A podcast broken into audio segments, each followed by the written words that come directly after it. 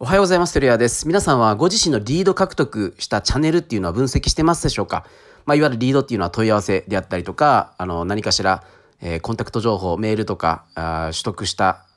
ことをリードと言うんですけども、おうちはですね、えー、ハブスポットを使って、えー、どのチャンネルから何件問い合わせが入ってきてるかっていうのを数字で見ております。まあ、一番多いのはブログ経由とかランディングページなんですけど、いわゆる Google からの検索ですね。で、続いて最近伸びてきているのが YouTube チャンネル。YouTube チャンネルも僕は YouTuber ではなくて、あの、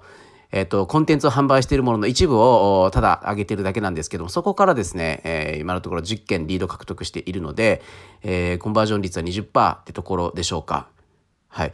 まあ、これはいいのか悪いかっつったら、まあ、コンテンツに作成する時間はかけてないので、えー、めちゃくちゃ効率的だなと思っております。で、このリード獲得した後の次のフローなんですけども、ランディングページに着地させます。で、ランディングページに着地させたら、そこからですね、えー、うちのオンラインコースの無料プレビューであったりとか、えー、オンラインコースの、まあ、有料販売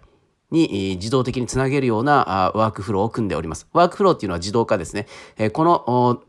ダウンロード、この資料をダウンロードした方に対しては、え翌日に自動でメールが送られて、そこでですね、あの、有料のオンラインコースのセールスをしているっていうのを自動でやっております。まあ、あの、そこのプレビューとか、有料のコースを購入しなかったとしても、チャットボットと、あと、ポップアップのメールマガジンで、えー、リード獲得をさらに促すような仕掛けをしております。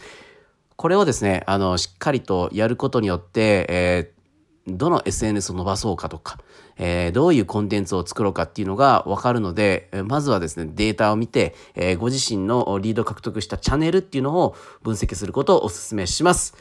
はい、今日からうちは本格的に仕事始めになります。皆さん、今週頑張りましょう。